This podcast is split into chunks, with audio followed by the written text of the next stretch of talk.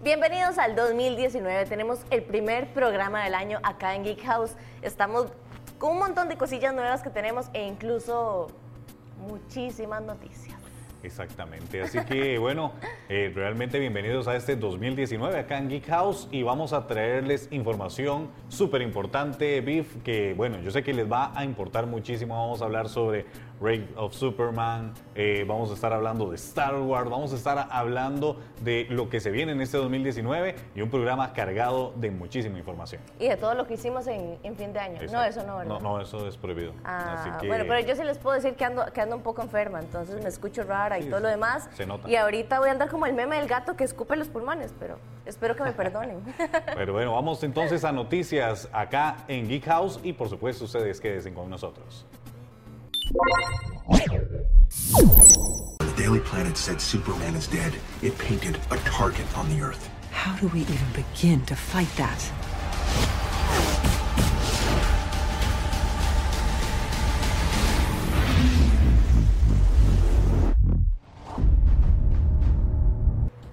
Bueno, nosotros continuamos con más de Geek House y tenemos por acá a un invitado súper especial que es nada más y nada menos que William Madrid de parte de K-Hype también. Y bueno, Will, nos vienes a hablar sobre un tema súper importante que es nada más y nada menos que de la próxima película que se estrena este mismo mes de enero, Ray of Superman.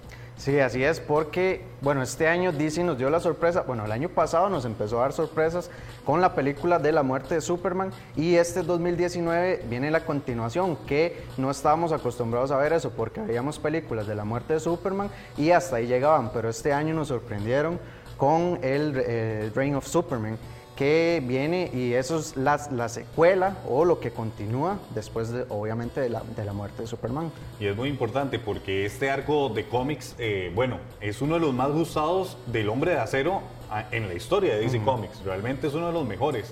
Eh, y es muy importante porque realmente la película que tuvimos en live action, eh, eh perdón, en animación, fue muy apegada al cómic y de una vez nos avisan que viene Ray Superman. Y entonces, bueno, el hype se eleva muchísimo.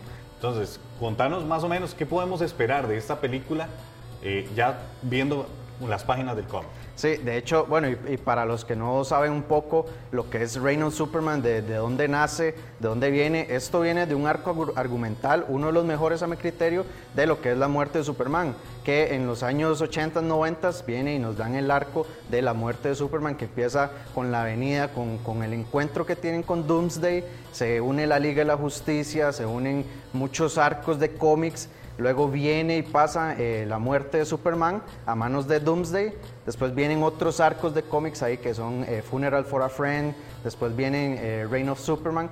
Que ahí es donde se crea todo lo que hemos venido, lo que vimos el año pasado y lo que vamos a ver este 2019. ¿Qué, qué va a ser? Vamos a ver ahí un par de, de chicos, un par de Supermans que van a hacer el trabajo o piensan hacer el trabajo de Superman por la ausencia en la, en la muerte en la película, claramente. En la película eh, recordamos cómo muere a manos de Doomsday ahí, eh, que, que, es motivado más que todo, esa, esa muerte es motivada por Lois, porque Lois se acerca, si ya vieron la película, este, se acerca y está ahí, y de la desesperación de ver a Superman prácticamente muerto, pues casi que se quiere enfrentar a Doomsday, pero claramente Superman se recupera y ahí como un toque heroico eh, la, salva de Doomsday y ahí es donde, donde muere. Lastimosamente tuvimos un fracaso uh, con lo que fue la muerte de Superman eh, hace bastantes años y sacaron una adaptación eh, animación sobre esa muerte, pero realmente a la gente no le gustó. ¿Por qué? Porque inicialmente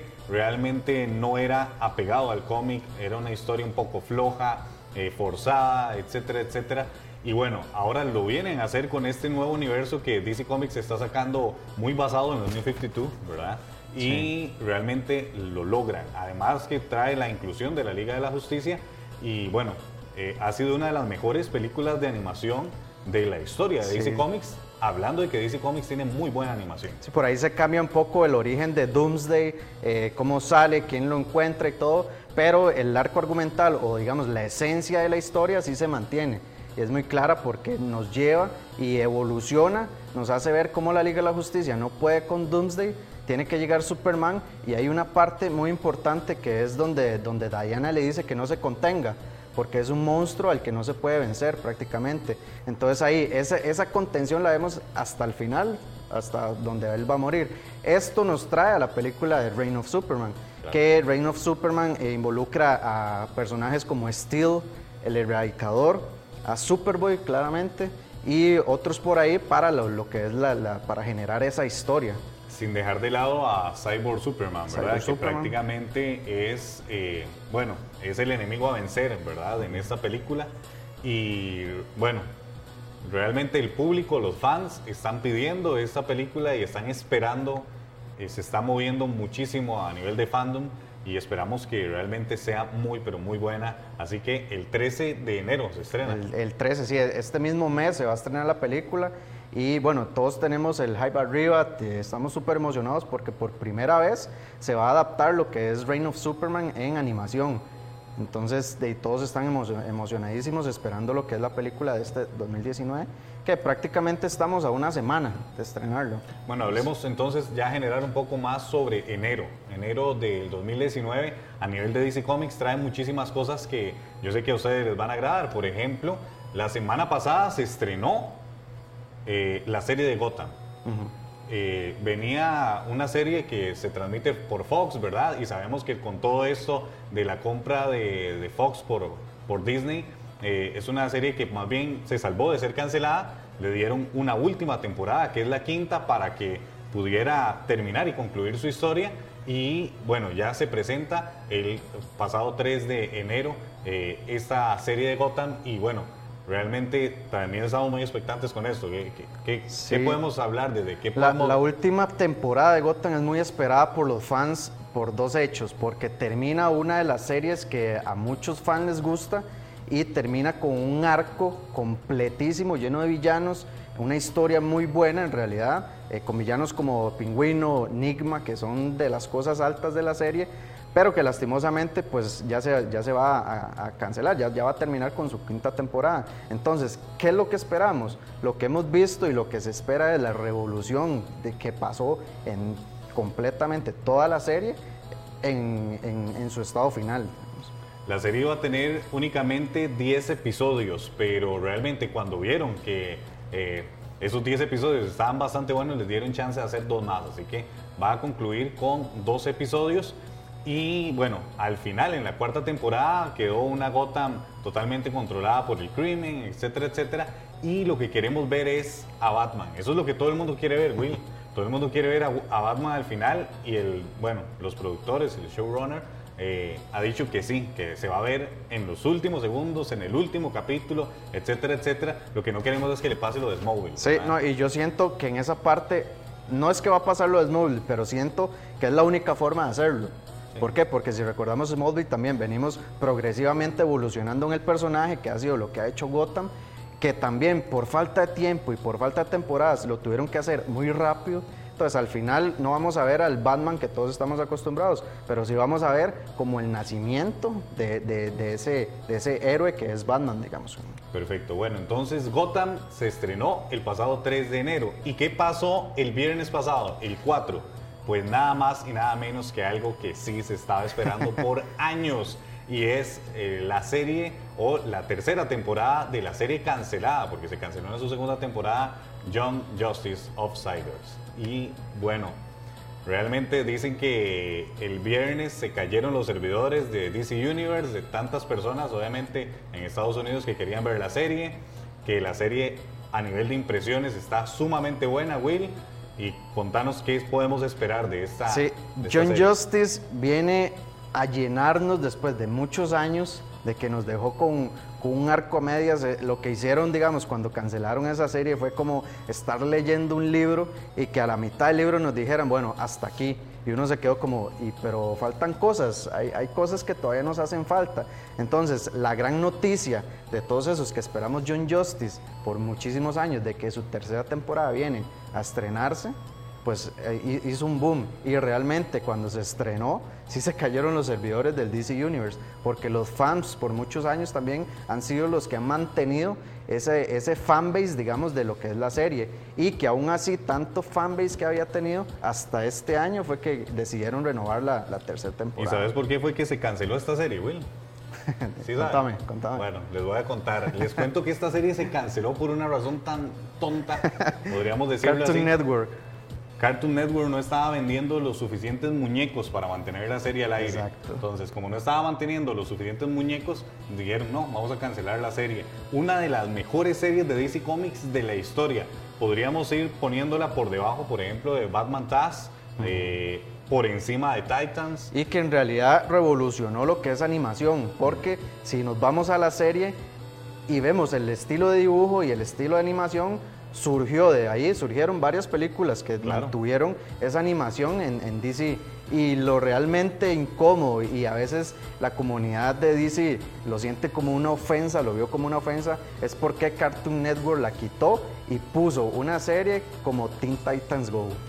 Ok, entonces, amigos, prácticamente ya con esto vamos a ir concluyendo de estos temas. Nada más eh, recordarles que ahora el 11 de este mismo mes de enero se va a estar estrenando la serie de Titans en Netflix, que todo el mundo también lo está esperando muchísimo, ya que se está considerando como una de las mejores series live action también que tiene DC Comics. Entonces, Will, con esto ya prácticamente nos estamos despidiendo. Así es, ¿no? Y, no se pueden perder lo que es Titans porque es una de las series, como lo dice eh, mi amigo J, es la mejor a mi criterio después de, de Smallville porque me gusta mucho en live action para DC Comics. Sí, pero Will es que es demasiado fanático de Superman, hasta tiene tatuados ahí símbolos kryptonianos. A la Liga de la. Justicia y Sí, todo, sí, entonces no le, no le hago mucho caso. Pero bueno, la recomendación, ver Titans, ver John Justice, ver eh, Gotham y por supuesto, bueno, eh, el reinado de los superhombres, ya que se viene muy bien DC Comics en este 2019.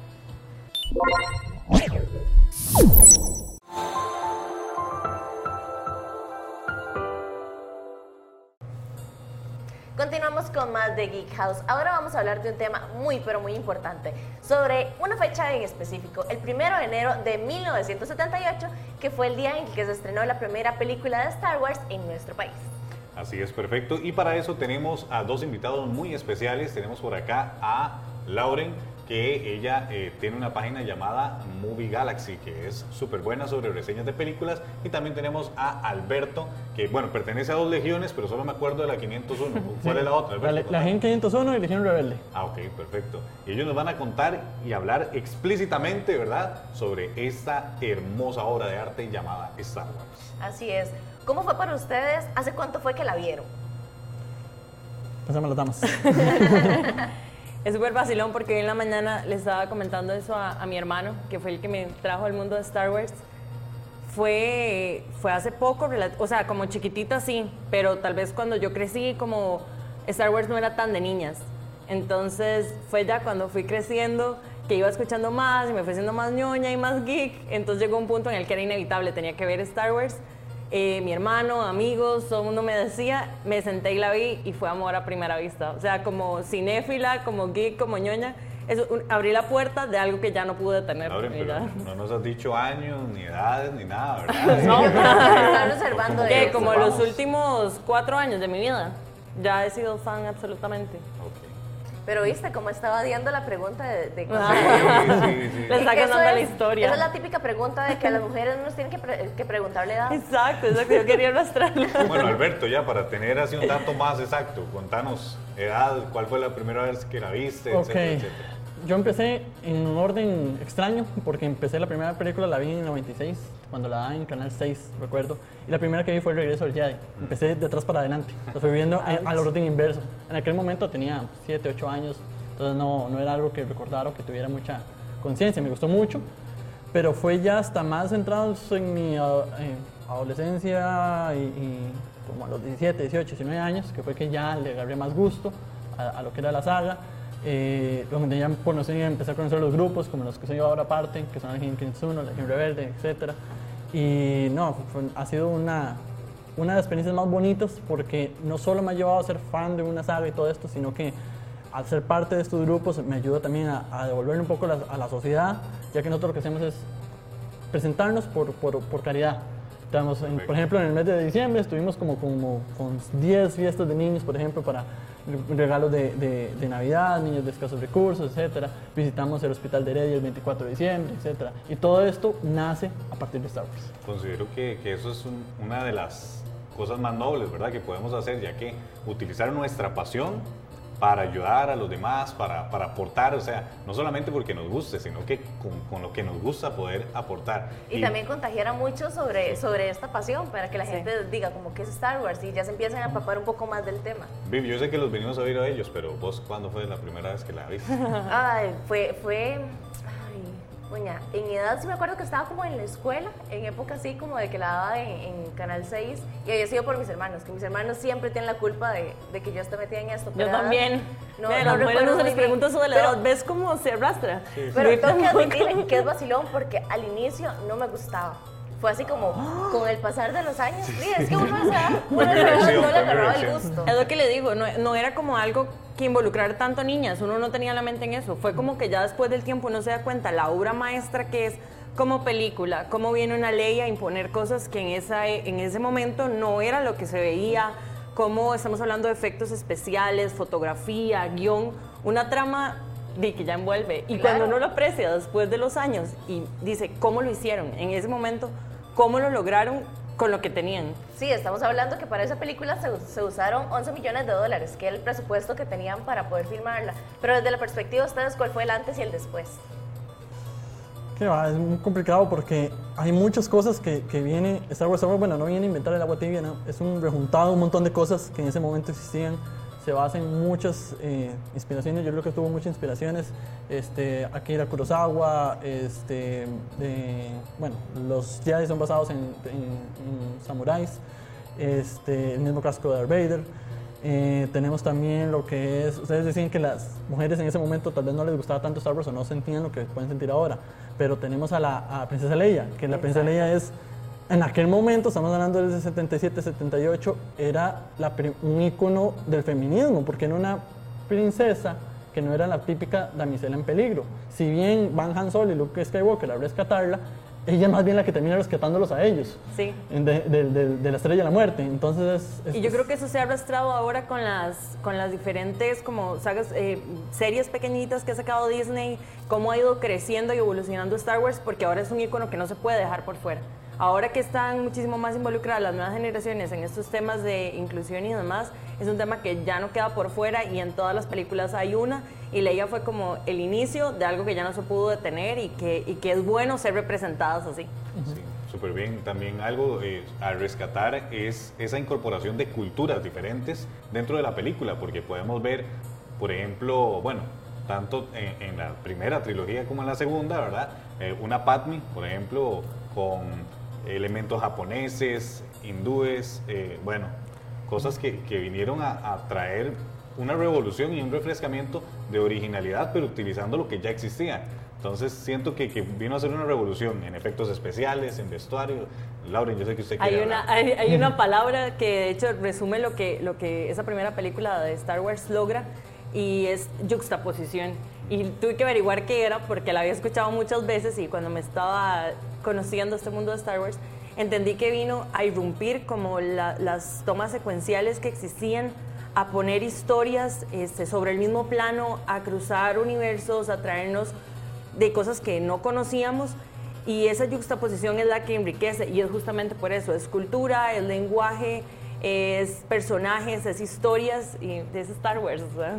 Y a- además de esos aportes que da a nivel de, de- de sociedad, por decirlo así, al romper barreras que en ese momento existían, no podemos dejar de hablar de el, el twist más famoso de la historia, que se da en, en el episodio 5, en el Imperio Contraataca, Empire Strikes Back, que es algo que en ese momento tampoco se manejaba, de que era algo que para la primera película nadie sabía, o bueno, nadie lo tenía planeado, en realidad George Lucas lo, lo- lo inventó para la segunda, y, y viene a decir el, el que el personaje principal fuera el papá del héroe, Eh, bueno, el villano principal, perdón, fuera el papá del héroe.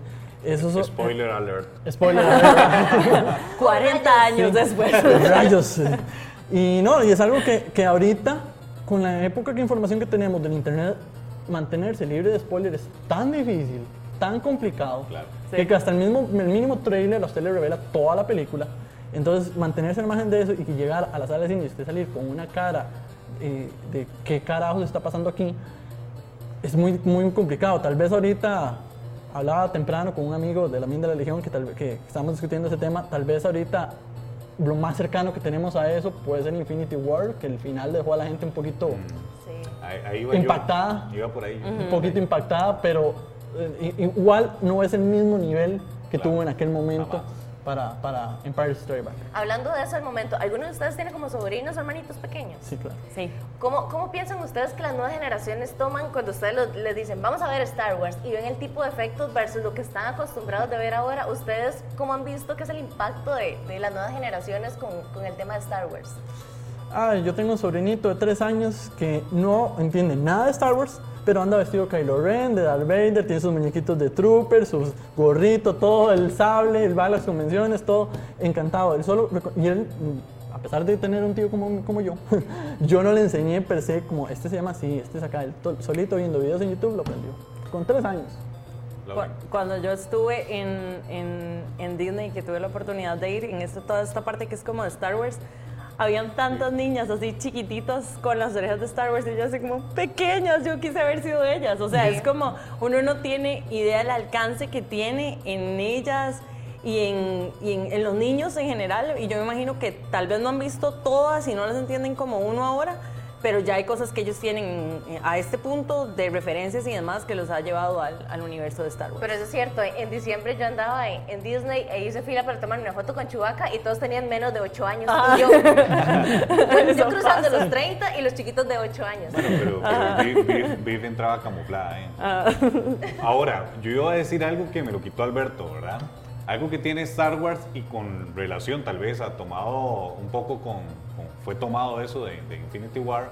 Obviamente Infinity War lo tomó de Star Wars, no al revés. Sí, exacto. Eh, es, eh, se ve por primera vez cómo realmente los malos son los que están ganando. Realmente eh, no es el héroe el que sale victorioso, sino que salimos de una, de una de estas películas con, con el triunfo del mal, que eso era algo nunca antes visto y nunca antes pensado en la cinematografía, ¿verdad? Y eso le trae un auge totalmente, ¿por qué? Porque ahora no solamente todos quieren ser Luke Skywalker, el héroe, sino todos quieren ser Darth Vader, el tipo malo del lado oscuro.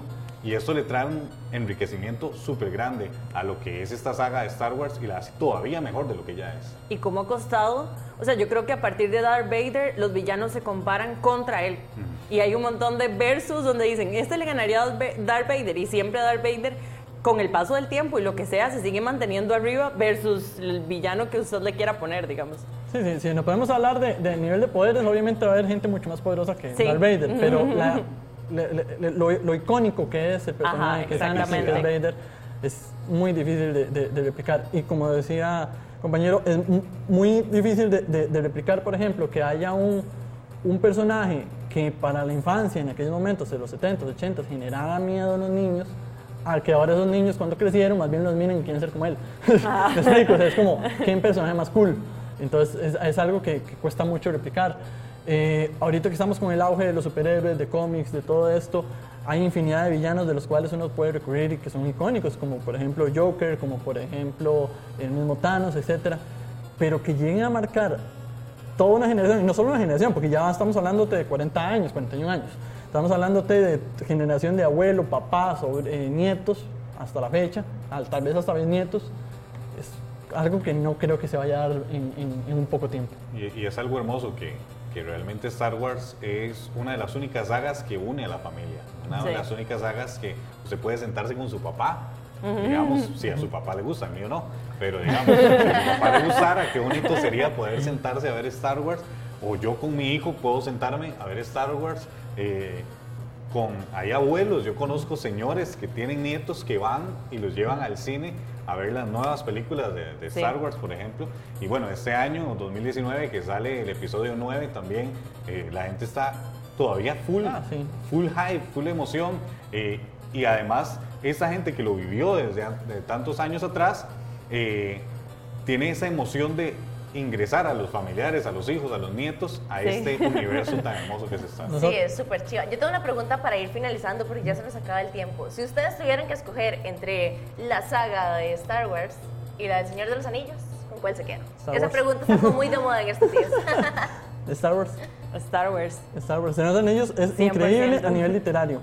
Pero dado que Star Wars nació a nivel cinematográfico, me quedo con Star Wars. Todo lo que aportó Star Wars a nivel cinematográfico es increíble. Creo que el universo de Star Wars eh, une más generaciones y creo que es más complejo y da para más. Entonces, si tuviera que imaginarme mi vida sin, creo que me la podría imaginar sin El Señor de los Anillos, pero no sin Star Wars. Beef. Yo estaba esperando tu respuesta. Ah, no, yo me quedo con Star Wars también. Por supuesto, Star Wars, indudablemente. Sí. Es decisión unánime. Deberíamos hacer próximamente un debate de, de Star Wars versus El Señor de los Anillos para Y ver al qué que, no le, al que no le guste, que se venga. ¿Cuántos son? Bueno, muchísimas gracias y nosotros continuamos con más de Geek House.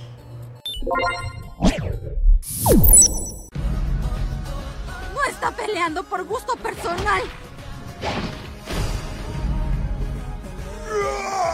¡Su poder sigue subiendo! Es momento para una pelea uno contra uno. ¡Maldita sea! ¡Vamos, Vegeta!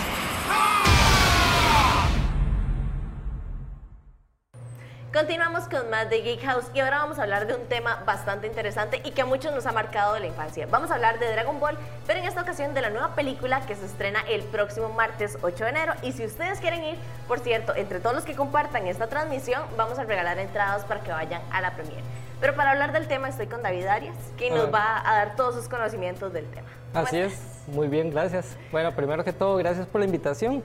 Y sí, bueno, hablando un poquito sobre lo que es Dragon Ball, bueno, ahora que ya viene la película de Dragon Ball Super Broly, este, vale la pena, digamos, recapitular un poco lo que significa, digamos, Dragon Ball para, para todos los fanáticos, porque, bueno, así como, digamos, eh, muchas cosas, como por ejemplo ahora tenemos lo de los superhéroes, Avengers y todo, pero este, a nivel, digamos, de lo que es anime, Dragon Ball vino a crear, digamos, una revolución completa, ¿ya? Y que ha marcado a varias generaciones, ya que, digamos, es una serie, tanto en el anime como en lo que es el manga, que tiene más de 30 años, ¿verdad? Y que, bueno, a mí personalmente me marcó mucho la, la vida, digamos, porque, bueno, marcó todo lo que fue mi etapa de finales de la escuela y todo lo que fue mi etapa del colegio. Somos O sea, dos. ¿Y, y yo- quién no recuerda el, el ver Dragon Ball después de las palabras de Abel Pacheco? verdad? Exacto, exacto. O sea, por ejemplo, la- las 5 de la tarde era como la hora sagrada porque incluso el país se detenía y todo el mundo se detenía porque tenían que ver Dragon Ball o Dragon Ball Z, que fue, digamos, la, la continuación de la, de la saga y que realmente marcó muchas generaciones. Ahora, por ejemplo, estamos con lo que es Dragon Ball Super. Este, esta película eh, que viene ahora, Vivi, es muy, muy importante por varios motivos. Uno de ellos es que tenemos al personaje de Broly, el cual es un personaje muy popular entre todos los fanáticos, pero este, es un personaje que no era canónico, ¿ya? De hecho, digamos, Broly ya ha aparecido en más de cuatro películas. Salió aparte, en la del 94, ¿verdad? Sí, exacto, digamos, él tuvo la, la, la de eh, Broly, digamos, que aquí de hecho la habían pasado incluso en cines y todo, y se conocía como el poder invencible. Luego hubo otra que se, que se conocía como el, el regreso de Broly, que esa había salido, digamos, para venta, eh, digamos, a- comercial en, en VHS en ese tiempo.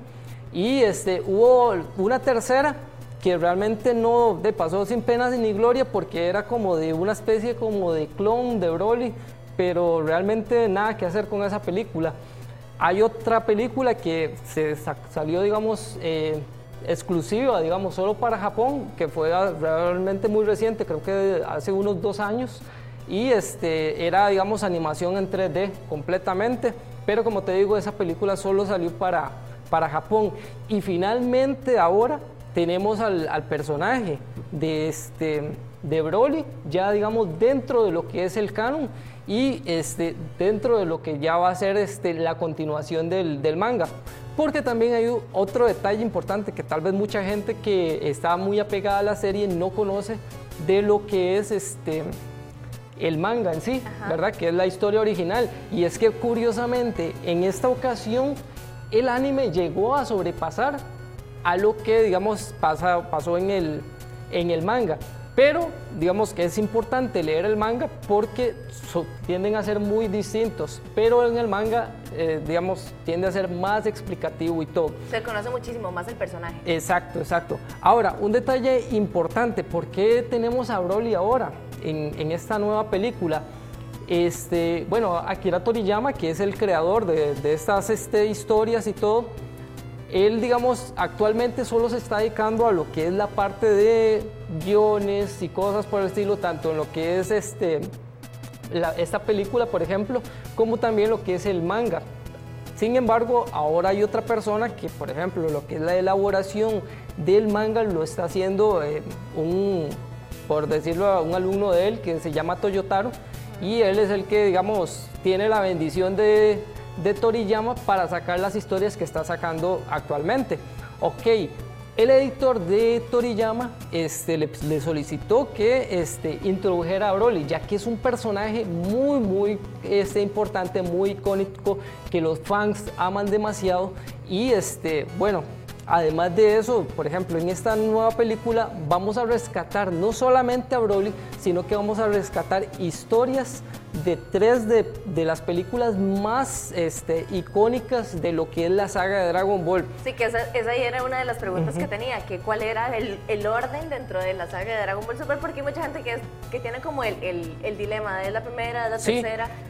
Esta, esta, por ejemplo, dentro de lo que es la saga de películas de Dragon Ball Super, esta vendría a ser la, la tercera. Aunque puede, digamos, generar cierto, digamos... Eh, Controversia. Sí, cierta, sí, conflictos.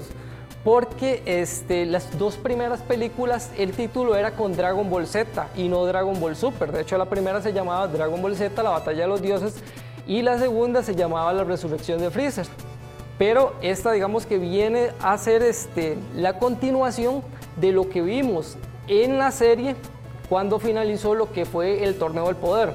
Por aquello, para los que no han este, visto la serie, Salados van a tener spoilers. digamos que en este momento, por ejemplo, está siendo emitida en Cartoon Network y todo. Este, Goku, digamos, ya tiene contacto con seres celestiales y todo. De hecho, él tiene contacto y es amigo del dios de dioses que es este Senosama en la serie. Y este Senosama había determinado que los universos más débiles este, iban a ser eliminados y él simplemente con desearlo los desaparece. Entonces eh, Goku le propuso que hiciera un torneo y que entonces todos los universos que iban a ser eliminados que pudieran pelear en este torneo para este, de ver cuál se salvaba. Entonces el universo que quedara ganador era el que se salvaba y los otros universos, de hecho lo podemos ver, este, una vez que perdían, eh, eran eliminados automáticamente. Ese es este, un detalle muy importante porque esta saga nos marcó a mucha, mucha gente que había dejado de ver la serie, ya que al principio cuando arrancó la serie eh, a pesar de todo el hype que había este, iniciado y todo, porque ya habían pasado muchos años desde lo que era Dragon Ball, de hecho, digamos, eh, Dragon Ball, eh, su emisión, incluyendo lo que fue GT y todo, terminó como en el año 96. ¿verdad? Y digamos, para mucha gente, incluso yo recuerdo cuando vi el final de GT, este, yo lloraba y todo, pero este, de ahí, cuando supimos que las historias de Goku y de Dragon Ball este, iban a continuar, eso generó, levantó mucho hype y todo. Eh, sí sacó un poco, digamos, a lo que fue GT de, del mapa porque GT realmente no era canónico. Y bueno, muy importante, esta película, ¿qué, qué vamos a ver en esta película? Va a, va a, recobrar este, argumentos de tres películas muy importantes, que fue la película de Bardock, que fue eh, una que se llama Fusión, que y la película obviamente de Broly. Entonces, muchos de los elementos que vimos en esta película los vamos a, ver recuperados. Vamos a ver historias, digamos, sobre el origen de los Saiyans, eh, cuando ellos eh, trabajaban para Freezer, eh, la relación de Goku niño este, con, con, sus padres, que de hecho es muy parecido, digamos, al origen de Superman y todo lo demás. también, bueno, vamos a tener fue, que fue una de las cosas que metieron y que uno hubiera agradecido que no le, le spoilearan. Este, vamos a tener la- el regreso de, de Gogeta, que es la, la fusión entre Goku y Vegeta, pero sin los arcillos. Y obviamente Broly, pero vamos a notar que este Broly es muy diferente al Broly que nosotros conocíamos en los noventas, pero es muchísimo más poderoso. Sí, que Incluso, físicamente, de hecho, Sí, es como de, de sí. las, de las principales características. ¿Y vos qué esperas de la película, ya así muy en, en concreto? A, a mí me ha generado grandes expectativas realmente. De hecho, este, bueno, en Japón ya ha sobrepasado más de 2 mil millones de yens en la taquilla, que eso podría ser tal vez como unos 20 millones de dólares. Y esa película, un detalle interesante es que los productores la hicieron pensando especialmente en el público de, eh, occidental, ¿ya? Eh, que a nosotros nos encantan las peleas y todo. Y las pe- películas anteriores sí habían, digamos, decepcionado un poco en el sentido de que era más humor y menos pelea. Ya, esta en esta vamos a, a ver un Goku que es más serio, que retoma su etapa de, de Dragon Ball Z, ¿verdad? Eh, va a ser una película que va a ser bastante violenta, de mucha lucha, mucha batalla, pero este, sí van a respetar, digamos, todos los detalles que han tenido hasta ahora. Por ejemplo, se emite el tema de la sangre, o sea, la sangre no, no existe, es un mito en estas cosas, pero eh, todo lo que es eh, la personalidad de Goku, un Goku serio, un Goku que le gusta luchar, este, y todo se va a retomar. También este, Vegeta, por ejemplo, Ajá. es un personaje que va a estar muy bien representado en esta película, ya que este, de, es un personaje que eh, de, por lo general siempre termina ridicu- ridiculizado y todo lo demás, y en esta no, esta vamos a ver que es un Vegeta que va a dar la batalla. Y al, al contrario, Goku va a ser un personaje al que lo van a patear bastante. Bueno, entonces nosotros, si ustedes quieren ir con nosotros a ver la película, recuerden compartir la transmisión de este programa para nosotros ir al, el 8 de enero a la película de Dragon Ball. Muchísimas gracias, David. Muchas gracias, Vivi. Y vamos a ver qué nos espera con esta película. Y nosotros continuamos con más de Geek House. It's a city of dreams. And I'm a big dreamer.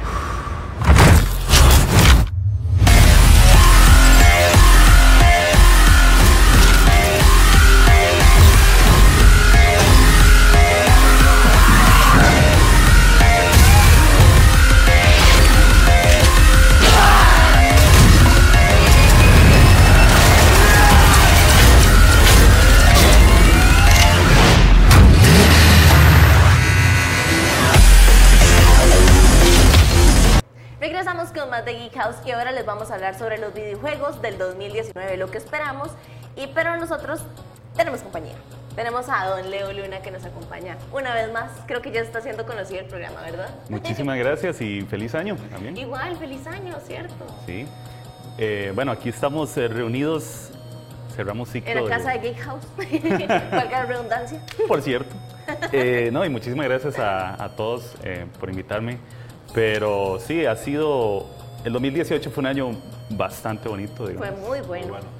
Y esperamos que el 2019 sea mejor. Sí.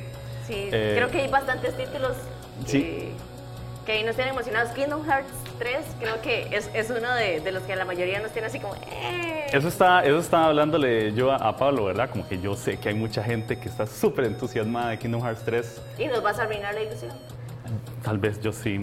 Pero, o sea, es, es que no está en mi top 5, pero yo entiendo perfectamente que hay demasiada gente esperando. Yo creo que son 15 años o más esperando una saga, una secuela oficial, digamos, de, de Kingdom Hearts, ¿verdad? Y se estrena una semana dura. ¿Quién lo diría que, bueno, usualmente uno está acostumbrado a esperar un juego en Navidad o pre-Navidad, ¿verdad? Ahora no, ahora los estudios quieren lanzarse a lanzar en enero o en marzo. Entonces en este caso tenemos Kingdom Hearts 3. Y en esta semana se estrena uno, eh, digamos, de mi top 5 favoritos, que es Resident Evil 2. Ese remake, o sea, Se es- ve fascinante. Se ve espectacular. Sí, se ve Igual que. Mor- eh, Mortal Kombat, a mí me tiene como... Y espero Oh. retar a Jota. Mortal Kombat se ve, bueno, impresionante Sí. realmente. Y, o sea, bueno, Mortal Kombat, por ejemplo, de- esa gente está acostumbrada a, a este tipo de juego muy, muy, bueno, obviamente con realismo, ¿verdad? Pero los gráficos de este se ven como a otro nivel totalmente. No sé, no sé cómo, a qué juego podríamos compararlo, Leo, por ejemplo, de, de estos que vienen. Yo creo que ellos son su propia competencia, per se, Sí. digamos. O sea, porque ellos, el fuerte de ellos es las físicas. Claro.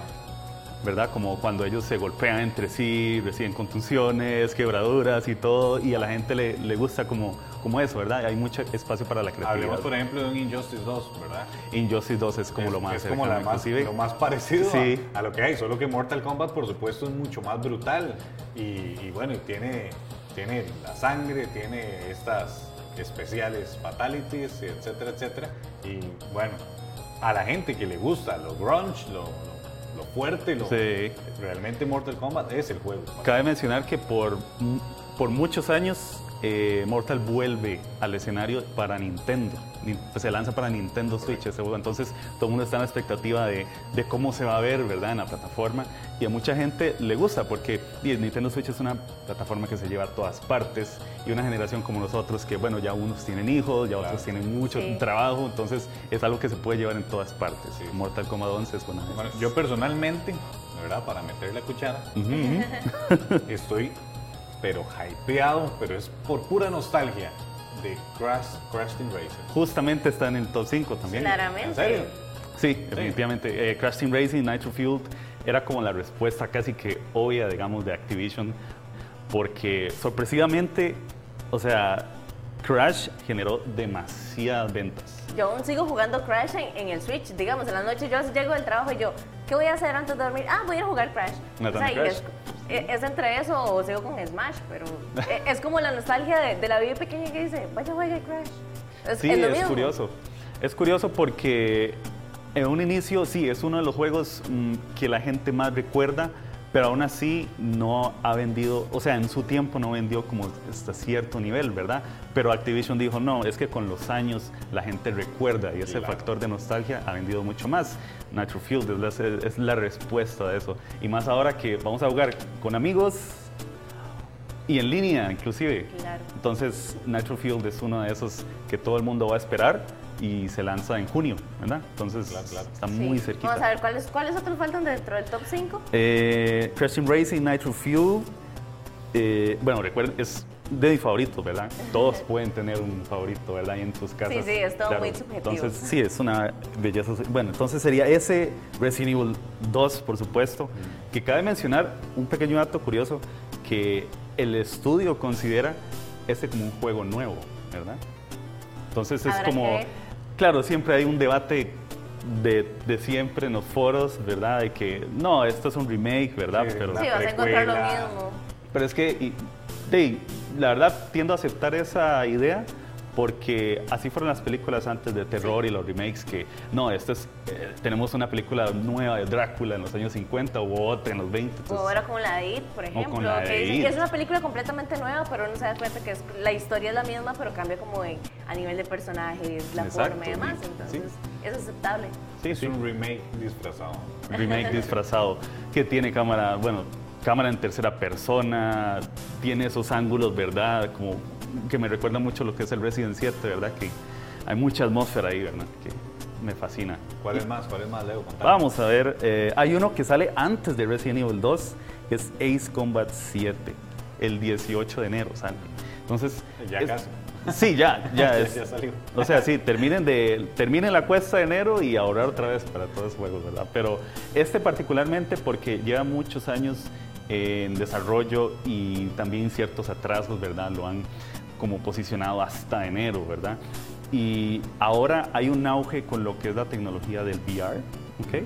Y este tiene como ciertos niveles que se van a poder jugar en VR, en PlayStation VR per se, que es una de las plataformas como, o es la plataforma de- más exitosa en ventas de VR, y mucha gente lo está esperando particularmente por eso. ¿verdad? Ahora, ¿qué compañía crees que se viene más fuerte para este 2019? Más fuerte este a 2019.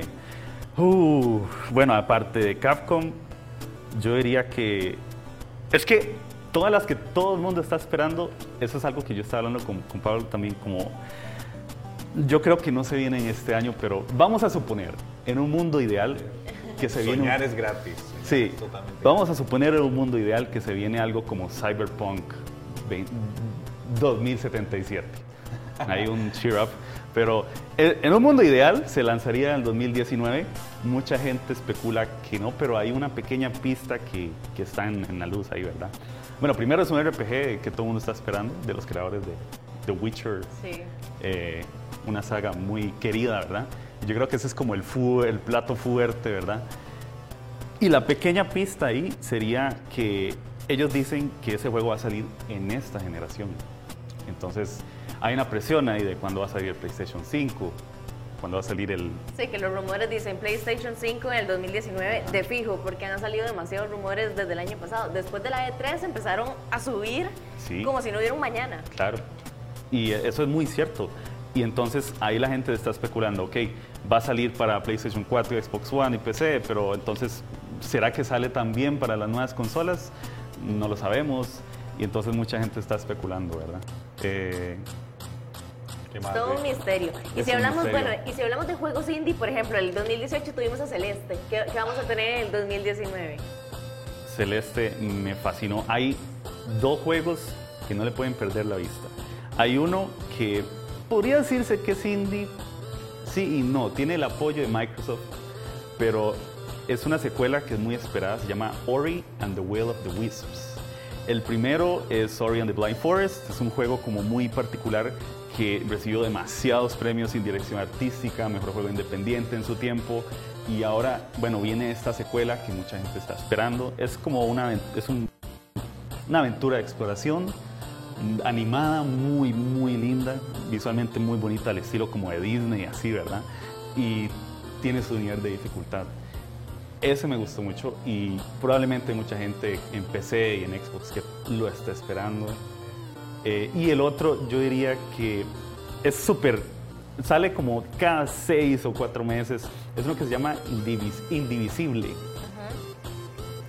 que es básicamente, es un juego, no sé si han escuchado uno que se llama Skull Girls, es un juego como de peleas Ajá, ajá. animado muy chido, ¿verdad? Entonces, es, ese es como un juego que lleva años en, bueno, en, en financiamiento por los fans y es una especie de RPG de exploración 2D tipo Final Fantasy Tactics, ¿verdad? Ahí mismo, en, en el mismo cuadro.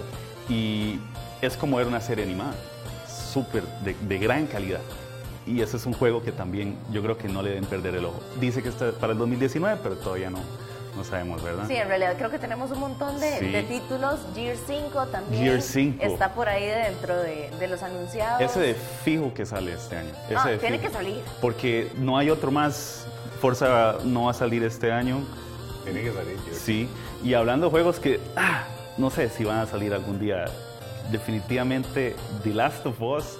Lo- sí, tiene que Hablando, no, s- no lo sé. Me encantaría. salir. A mí me encantaría, a mí me encantó. Sí, y ya, yo creo que a nivel de desarrollo ya es el año para que salga.